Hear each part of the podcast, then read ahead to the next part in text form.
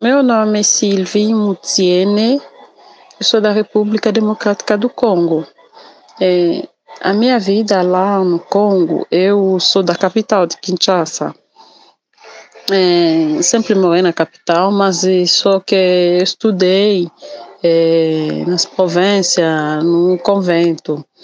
E aí, depois de estudar, eu fui para a faculdade, fiz a faculdade e depois que eu me casei.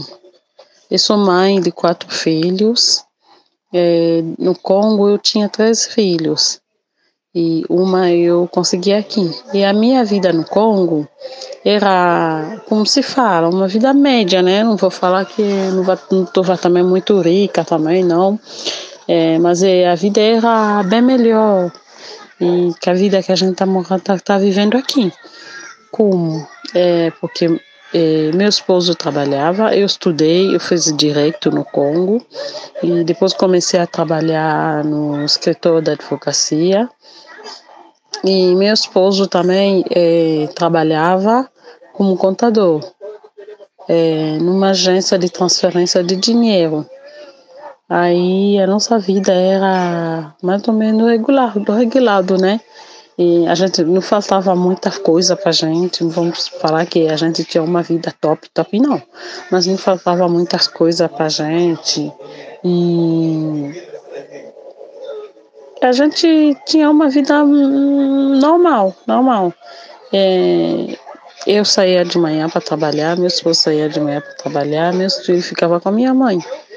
E aí que a gente saiu do Congo por questão de político. É, meu esposo foi afiliado num partido político que era da oposição. E eles começaram a fazer as manifestações na rua. E aí que eles foram presos. E foi em 2012. Aí é, ele foi preso pela primeira vez, pela segunda vez, é, em 2013, e que naquela vez que eu não conseguia mesmo achar ele. É, não conseguia achar ele, ele foi, ele não sabia onde que ele estava. Aí foi, naquela época foi bem difícil mesmo, é, tomar, como se fala, atrapalhou a nossa vida mesmo. Não tinha como trabalhar porque ele é, não estava em casa, não estava preocupado mesmo com ele. Aí que um dia de noite ele me ligou para me falar se eu sair de casa. E aí que eu saí, que eu, que eu perguntei para ele primeiro, como que eu vou sair de casa se você é, não estou sabendo onde você está. Ele me falou, ah, se a situação está difícil sair de casa. Aí eu falei, não, não vou esperar para ele. Quem sabe se ele vai vir mais tarde em casa, né? E mais tarde não era ele que chegou. Era outras, outros militares que chegou atrás dele tinha fugido da cadeia. E os militares chegou até na minha casa para preocupar ele. ele. Aí que naquela noite que eu fui também, é, como se fala, violentada, né? É, eu com meus filhos, é, porque eles estavam atrás dele e eles pensavam que eu também é, sabia onde que ele estava, mas na verdade eu não sabia, não sabia mesmo. Aí que eu decidi mesmo eu decidi sair com meus filhos no dia seguinte. Aí que, é, como foi nosso viagem, para vir até aqui, né? O nosso viagem foi o seguinte, a gente saiu da capital por uma província é, que dava acesso ao litoral, que dava também, que estava que tava fazendo fronteira também com Angola. E aí que a gente ficou um pouquinho aí, eu saí com meus filhos. Aí meu esposo não estava. Aí, para mim, ele estava morto. Depois de tudo que aconteceu comigo, com meus filhos, é, é, fiquei, fiquei muito, sabe, desesperada mesmo dele. Para mim, ele não estava existindo mais. Mas a gente, por isso que a gente saiu. Eu peguei meus filhos, queria salvar meus filhos. Aí eu peguei meus dois filhos, eu saí. A minha mais velha ficou com a minha mãe. E lá, que como foi a viagem? A viagem começou lá, que a gente saiu da capital até a província. E lá na província que eu conheço um capitão que nos levou até é, o barco, né? E ele tinha um navio. Aí ele escondeu a gente lá, eu com as crianças. A gente pagou um pouco, né? E aí que a gente ficou mais de 45 dias. Eu falo toda vez que mais de 45 dias, porque na verdade, é, lá dentro, a gente não sabia noite e dia. A gente estava escondido mesmo. Mas graças a Deus, ele levava comida, levava água para a gente. E era muito.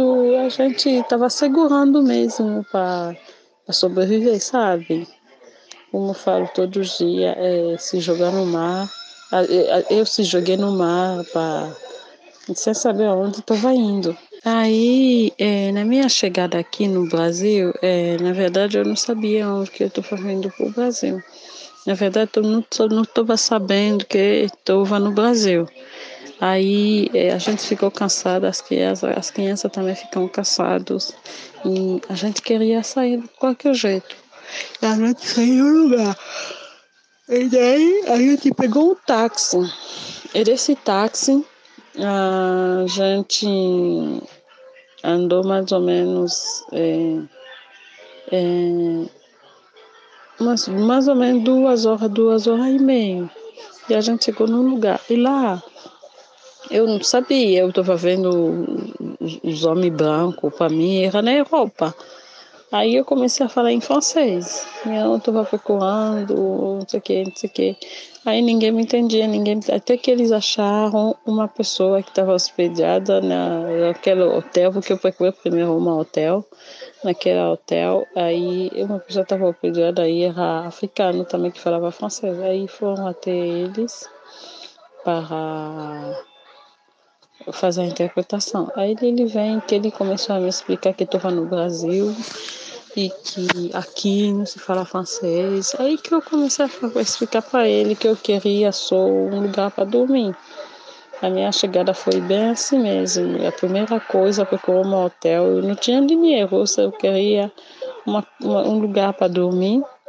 E lá que eles me deixam dormir naquele hotel aí na recepção. E de manhã aquele rapaz nos levou para Caracas. E aí na Caritas, a Caritas é uma ONG que recolhe os refugiados que chega aqui em São Paulo, faz o cadastro, tudo, tudo, acompanha, tem moradia e cada vez também, bem no começo aí eles nos davam ajuda em dinheiro para conseguir comprar material escolar para as crianças, tudo. E aí a Caritas que ajudou a gente. A Caritas me acolheu, fez o cadastro, fez tudo, me ouviu, tudo. Aí que a Caritas achou uma moradia para mim. Aí essa moradia era na casa é, das mulheres das irmãs Palotina. Não sei se você conhece. Era, naquela época era a Casa da Colina Palotina. E hoje é a Caminho, a Casa é, para a mulher imigrante, eu acho. Isso. Hoje é a casa para a mulher imigrante. E foi essa casa mesmo que a gente conseguiu primeiro moradia aqui em São Paulo. E nessa casa a, tinha, a gente tinha direito a comida, almoço, é, janta, é, café da manhã, é, banho, tudo. E eles nos davam até produto de higiene. É, a minha maior dificuldade aqui no Brasil é, foi o trabalho. Porque, é, como que eu vou falar? É, aqui no Brasil, quando eu cheguei, é, eu queria hum, trabalhar, voltar na minha área jurídica, né? E não consegui, porque, é, não sei, a lei, depois que eu entendi isso, que a lei era diferente, não estudei aqui e as coisas aqui, aqui também tá um pouco diferente do que, que eu sei do meu país. Aí que ficou minha maior dificuldade. Aí comecei a procurar qualquer coisa para fazer. Qualquer coisa mesmo. Aí eh, foi muito difícil naquela época, porque eu batia de porta a porta para conseguir eh, uma coisa para fazer, uma faxina, lavar roupa.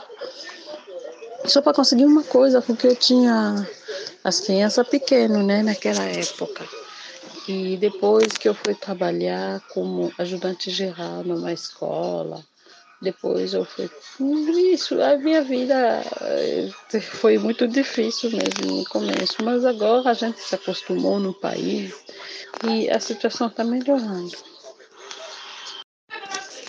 É, essa pandemia, não sei, é, por isso que eu falo, essa pandemia chegou no tempo, sabe, que ninguém esperava mesmo. É assim que é, é, Deus faz as coisas no tempo que você espera menos, que acontecem mais coisas.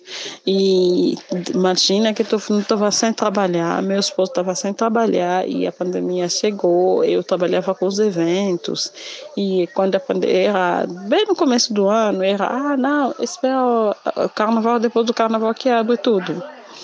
Aí passou o carnaval, é, tinha umas coisas marcado para o mês de março já. Aí já não consegui fazer nada no mês de março e já chegou a, a coronavírus. E parece que foi um mês mesmo, muito, muito. Foi um ano, para falar a verdade, um ano, um ano muito difícil mesmo, sabe? Era melhor você estar tá trabalhando e você encontra você já no meio do caminho. Mas ela me pegou bem no começo do caminho, aí não tinha como é, é, se, se dar, dar conta dessa pandemia mesmo. E sim, sim, hoje é, é, auxílio de, de emergência é, sim, é, tem muitos refugiados que têm cadastro com a Bolsa Família, ou que não tem cadastro, mas em, já trabalhou, eles conseguiram, eles conseguiram a Bolsa Família, a, a, o dia de emergência. É, pelo menos cada família que eu conheço recebeu uma coisa do, dos refugiados, dos imigrantes.